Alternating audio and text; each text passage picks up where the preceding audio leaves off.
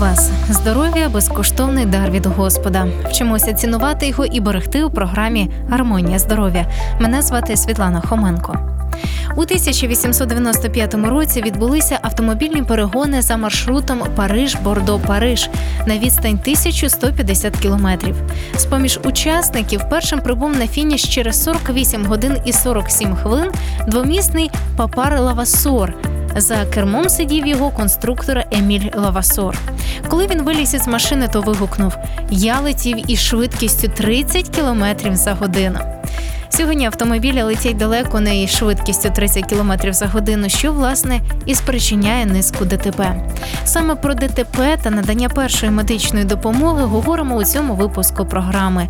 Сьогодні в нас в гостях фельдшер Валентина Куриляк.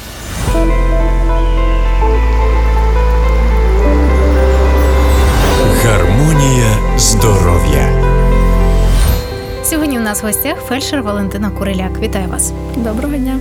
Ми говоримо про ДТП. І от перше питання: які повинні бути перші дії, коли ви стали свідком ДТП? Е, Ну, якщо ми стали свідком, найперше потрібно залишатись на місці пригоди, не залишати місце пригоди, тому що від нашої участі залежить життя людей, якщо є постраждалі, це найперше.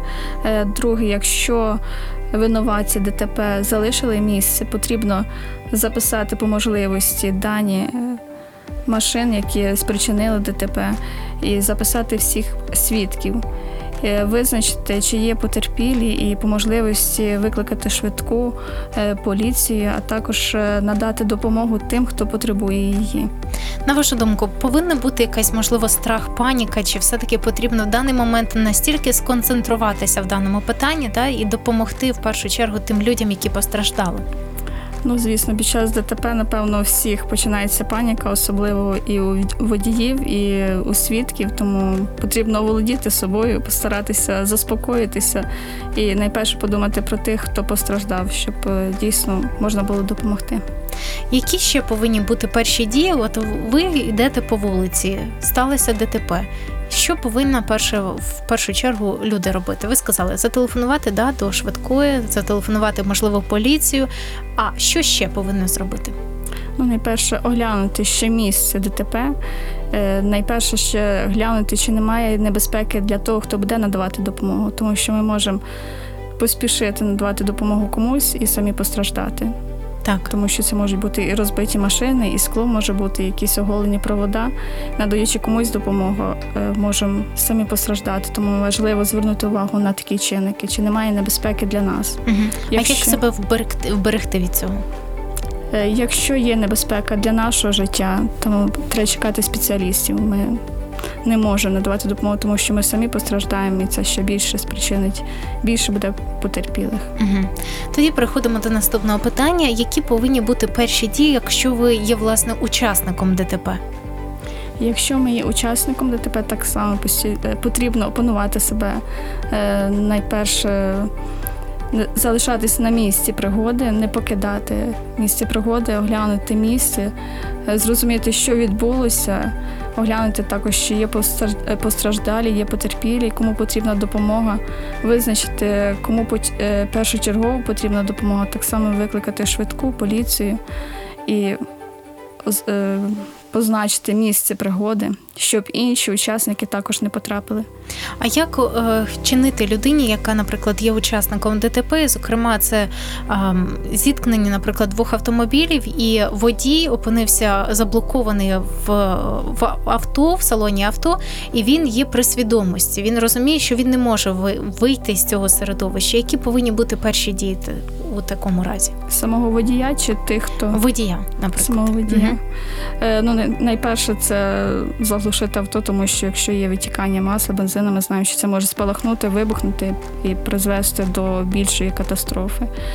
І чекати на допомогу, якщо він свідомості, чекати на допомогу, якщо він не може самостійно вибратися і за допомогою інших, якщо немає небезпеки.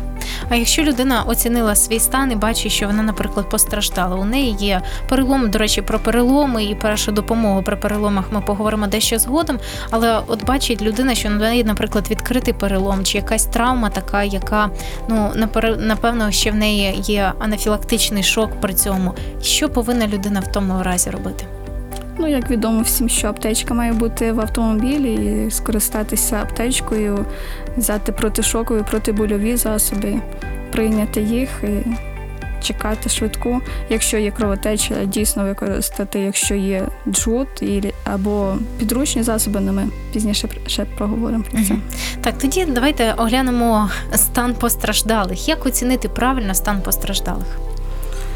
Е, Ну, першочергово найважчі такі стани це визначається, якщо є артеріальна кровотеча, це найперше, що потрібно, це спинити кровотечу. Якщо відсутнє дихання або серцебиття, це найперші такі невідкладні стани, при яких найперше треба звернути увагу.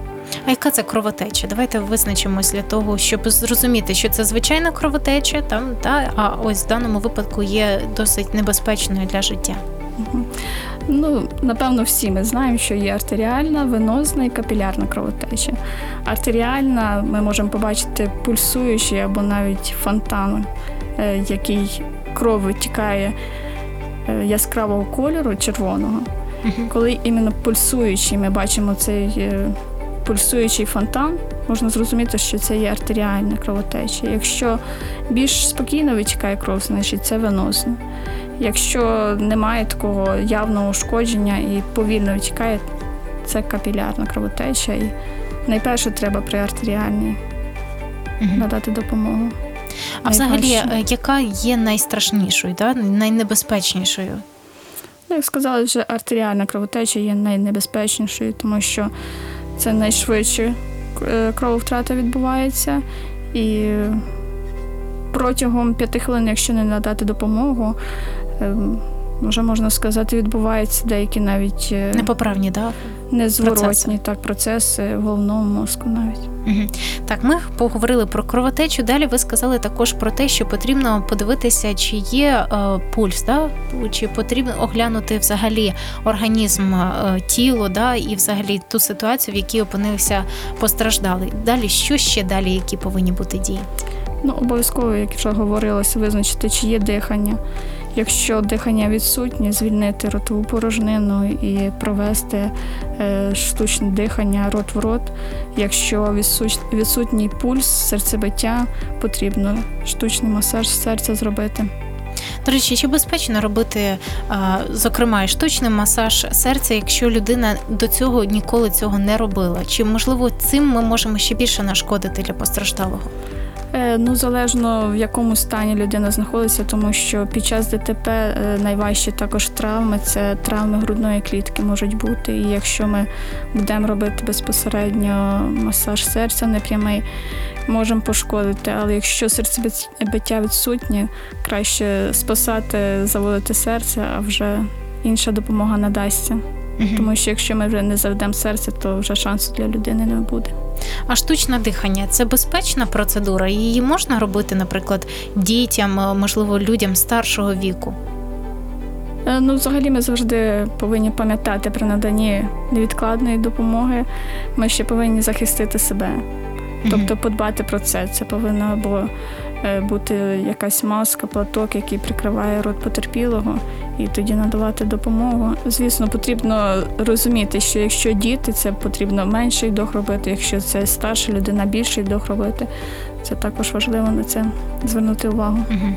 Дякую вам. Давайте тоді оглянемо і визначимось, як визначити, кому надавати допомогу. Кому можливо все-таки можна чекати приїзду медиків, а кому потрібно давати оцю першу медичну допомогу. Ну, найперше визначаємо, чи людина в свідомості, чи ні. Якщо людина відповідає на наші запитання, ми можемо запитати, чи вам потрібна допомога, що болить, і тоді, вже спілкуючись з людиною, приділити. Якщо людина без свідомості безпосередньо, це найперше, кому потрібна допомога. Як говорилося, якщо людина кричить, значить їй ще не потрібна допомога. Якщо вона вже не спілкується з тобою, їй потрібна допомога, потрібно оглянути, чи є кровотеча, чи свідомості, чи несвідомості, чи є дихання, чи є пульс, і вже залежно від того надавати допомогу. Дякую вам. Ми на цьому ще не зупиняємося, але от якщо у вас виникли питання, побажання чи зауваження, якщо у вас є бажання вивчати Біблію, якщо ви бажаєте більше дізнатися про те, як покращити своє здоров'я, телефонуйте на номер 0800 30 20 20. Наш кол-центр працює для вас. Також для вас ми підготували серію уроків по вивченню Біблії, а також уроки про здоровий спосіб життя. Ми чекаємо ваших дзвінків. Ну а відразу після музичної паузи ми повернемося у нашу студію і дізнаємося про те, що робити у надзвичайній ситуації.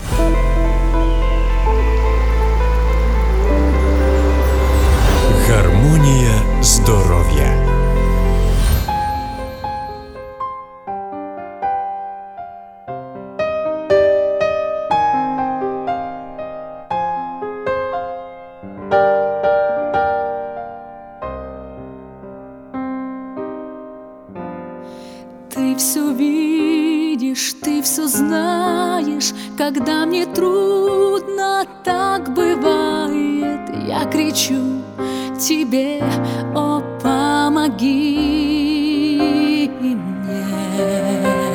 Жизнь бывает, как пустыня, не пройти, не перейти мне без твоей поддержки и руки.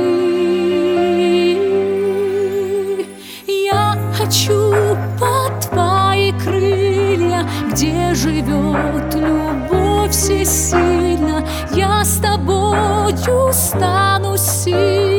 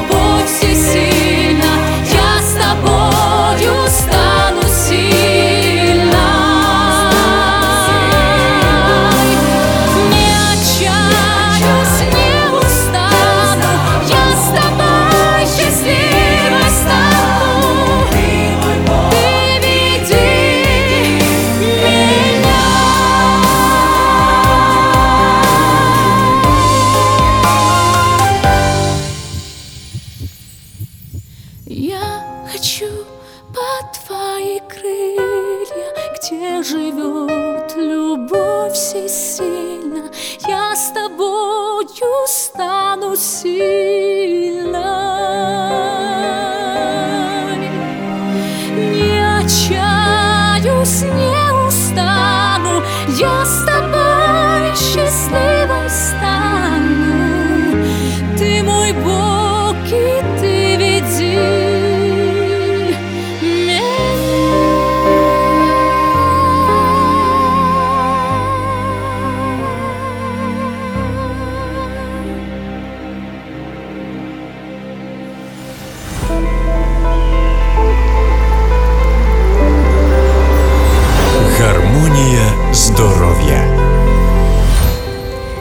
продовжуємо нашу програму. У нас в гостях Валентина Куриляк, фельдшер, і ми говоримо про ДТП і першу медичну допомогу. Власне, не лише першу медичну допомогу при ДТП, але також як надавати невідкладну допомогу у надзвичайних ситуаціях. І як ми обіцяли, наступне питання це послідовність дій у надзвичайних ситуаціях. Давайте розберемося, визначимо, які ж це надзвичайні ситуації. Можливо, це і паводки, да? це можливо пожежі, це і якісь такі техногенні е, катастрофи і так далі. Які повинні бути перші дії у таких випадках? Так, звісно, це може будь-що. І найперше потрібно оцінити ситуацію, е, вияснити, чи є небезпека для життя людей, де вони знаходяться, чи це вогнище, чи це дійсно паводки, чи це можливо землетрус, може, можливо, повалені будівлі. Е, Потрібно вияснити, яка є небезпека для людини, і вилучити її з середовища, що загрожує її життю. Угу. Ну і так само, як вже говорилося, дивитися на що в першу чергу, чи є небезпека для нашого життя, коли ми будемо надавати допомогу тій людині, яка потребує. Наприклад, якщо це вогнище, це дійсно пожежа, наприклад. І треба досить бути обачним, тому що можна самому отримати опіки. І як же ж людину, яка також отримала опіки, можливо транспортувати, забрати із палаючого будинку чи з якогось місця? Які мають бути наші дії? Ну, найперше, е, це себе забезпечити від опіків. Потрібно накинути на себе якесь е, або мокре покривало, якусь тканину, якусь е, курточку, навіть е, плащ, що в нас є під рукою. Е, Бажано, щоб це було вологе, накинути на себе, е, закрити дихальні шляхи, щоб не було опіків дихальних шляхів. І якщо ми забираємо людину з вогнища, також винести її на свіже повітря, е, забрати подалі від вогнища і вже надавати допомогу відповідно її стану. Якщо людина в свідомості, надаємо допомогу згідно того, як чого вона потребує якої допомоги. Е, з- При опіках головне пам'ятати, е, щоб зменшити опік на один ступень, найкраще обпечену ділянку тіла тримати під струменем холодної води 15-20 хвилин. Е, Це зменшує на один ступінь опік, важ, важкості опіку. Угу. Тобто, якщо людину ми виносимо із палаючого будинку, можна навіть ту ділянку, якщо вона опечена, тримати під струменем холодної води, так? Так, обов'язково, якщо у нас є можливість. Угу. Це, по-перше, зменшить больові відчуття і зменшить ступінь опіку. Також звільнити опечену ділянку від одягу, обережно зняти або обрізати тканину, е, взуття звільнити від одягу, тому що одяг сам палаючий чи гарячий, він ще надає більшого опіку. І потім тримати під струменем холодної води, і вже можна далі використовувати різні спреї, аерозолі і так далі. Що б ви порадили, які можливо спреї і варто використовувати в такій ситуації? Чи можливо є також якісь підручні методи? Ну, підручних методів при опіках, як можна сказати, просто більшість якось використовують там олій, масло, крем. В ніякому разі не використовувати. Е, Якщо є спреї, аерозолі спеціальні для того, які використовуються при опіках, ми можемо використати вже після того, як опечена ділянка буде під струменем холодної води. Тому що ми закриваємо шкіру і вона не випускає цього жар з себе, не виходить, і ще більший опік надається. Угу. Да, досить цікаво. До речі, е, якщо ви хочете більше дізнатися, як залишатися здоровим, і зокрема, якщо ви хочете дізнатися про те, які принципи здоров'я Господь пропонує для кожної людини, телефонуйте до нас на номер 0800 30 20 20. Ну а в нас зараз настала час для корисної довідки, після чого ми дізнаємося ще останній пункт нашої розмови. Це перша медична допомога при переломах і кровотечах.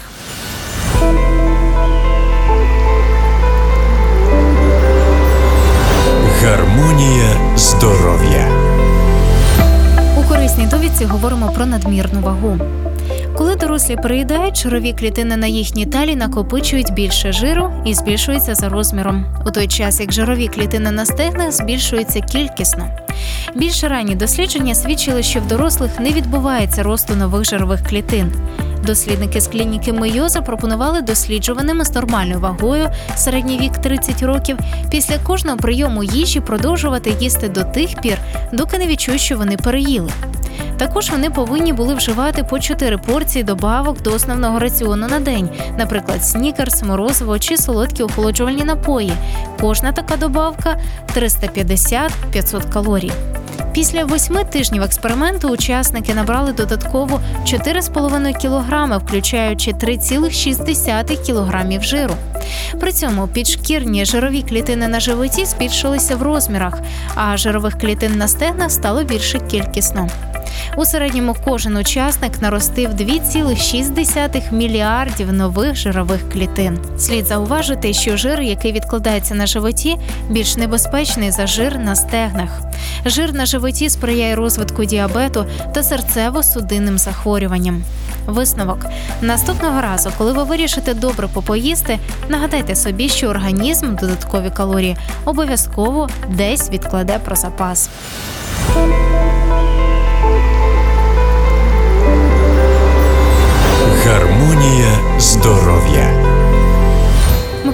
Повертаємося і говоримо про першу медичну допомогу при переломах і кровотечах. Ми торкнулися вже питання і кровотечі частково, так і при опіках. Настав час для переломів. Це може бути навіть така не, не якась надзвичайна ситуація. Тут можна і багато людей травмуються, можливо, коли катаються на якихось там сноубордах та взимку, або просто можливо ідуть. ем, по дорозі впали і отримали якийсь певний вивих чи перелом. Як оцінити тут ситуацію? Як зрозуміти, що в тебе перелом чи вивих? Найперше, ми знаємо, що є переломи і закриті, і відкриті. Якщо перелом відкритий, це явно. Ми бачимо рана, бачимо, можна сказати, це жахливо, навіть звучить так. Кістки, які терчать з рани, бачимо і кровотечу. Е, Якщо закритий перелом, це деформація, сильний біль. Ну так само при вивихах і буде біль і набряклість. Е, Більш детально це, звісно, можна вияснити на рентген. Але якщо так оцінювати, Якщо є сильний біль і деформація, можна говорити про те, що дійсно є перелом. Угу, угу. Що ми повинні робити тоді при переломах, коли розуміємо, що ми травмувалися? Чи повинні ми вставати? Хоча, напевно, сильний біль досить важко встати, так? Е, можливо, зробити якусь шину, накласти. Як чинити в цій ситуації? Ну так, як всім відомо, якщо є перелом, найкраще знерухомити кінцівку, якщо це рука, знерухомити руку, якщо це нога, знерухомити ногу. Найкращий варіант це, звісно, шини, е, які спеціальні є для цього, щоб знерухомити переломану кінцівку. Е, Звісно, якщо в нас немає можливості, можемо використовувати підручні засоби. Це може бути і парасоля, це може бути доска, звичайно, це може бути швабра та сама, віник, все, що у нас є під рукою. Е, Прикласти до ноги, поставити бинт, вату і примотати. Якщо в нас немає ніяких підручних засобів, якщо ми говоримо про нижні кінцівки, ми можемо до здорової ноги мобілізувати зламану. Угу. Якщо це говоримо про верхню, про руку, ми можемо мобілізувати, прив'язавши до тулуба. Тобто таким чином. Прив'язувати потрібно досить так плотно, чи можливо слабко, щоб не травмувати ще більше. Ну, щоб знерухомити, якщо ми слабо прив'яжемо, буде рука Мгм. вільно рухатися, так, щоб знерухомити. Угу. Звісно, не перетискаючи сильно, це не має бути якийсь шнурок, щоб не надати е, біль чи кровобіг порушити, щоб знерухомити. Угу. Тоді давайте торкнемося ще наостанок питання кровотеч. Ми вже сказали, да, ви сказали про те, що є декілька видів кровотеч, які повинні бути перші дії при кровотечах. Якщо це, наприклад, торкнемося так, венозна, капілярна і так далі. Е, Ну, як ми говорили, найбез... найнебезпечніше це артеріальна кровотеча, і найкраще це накладання джгута. Е, Також ми можемо зупинити пальцевим притисненням е, до рани. Е, Вірніше вище рани до кістки притиснути артерію. Таким чином ми перепинимо на деякий час кровотечу, але на довгий час ми не зможемо тримати, тому важливо знайти або підручні засоби, це може бути ремінь, це може бути е, пояс, е, щоб е, перетиснути артерію і зупинити кровотечу. Тобто таким чином можна зробити закрутку з підручних засобів, з олівця, з ручки і з пояса закрутити, щоб коли ми відчуваємо, що кровотеча спинилась, ми, кров не витікає, значить е, джгут е, накладений ефективно. Ну, важливо- як накладати, перепрошую, що вас перебиваю, як накладати цей жгут? А, потрібно вище рани чи нижче рани? Ну, важливо пам'ятати такі правила при накладанні джгута. Найперше, не накладати на голе тіло. Це потрібно підкласти якусь тканину, або це футболка, або це ковтина. І накладати вище рани, якщо ми говоримо про артеріальну кровотечу. Е, здавлюємо до тих пір, поки ми бачимо, перестала кров, е, витікати, значить джгут накладений ефективно. Обов'язково вказати час е, точно до хвилини, коли накладений джгут, тому що ми знаємо, що на довгий час ми не можемо накладати джгут, через те, що може відбутись змертвіння тканин.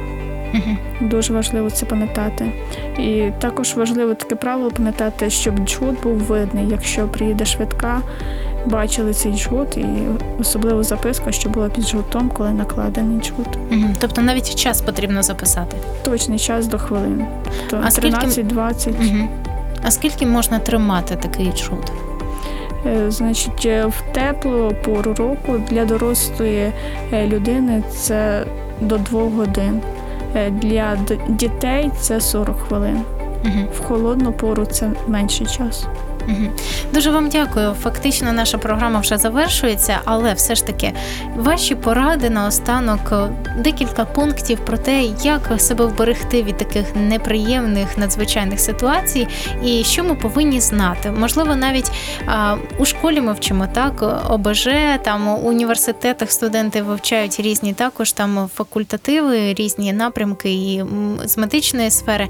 Але тим не менше багато людей мож, можуть мати такий низький рівень обізнаності в медичній сфері, зокрема, як надавати першу медичну допомогу. Розкажіть нам, от коротко, фактично декілька правил, що ми повинні пам'ятати, коли надаємо допомогу іншій людині. Е, Ну, як кажуть, золоте правило не нашкодити, так? Е, Якщо ми не обізнані в цій сфері, ми не знаємо, не впевнені, чи це надасть допомогу, краще чекати спеціалістів або звертатись до когось, запитати, як правильно, чи ви знаєте, чим надавати допомогу, щоб не нашкодити людині. Е, А так, е, елементарні правила кожен має знати для себе, запам'ятовувати, старатися знати елементарне, щоб і собі допомогти, і допомогти оточуючим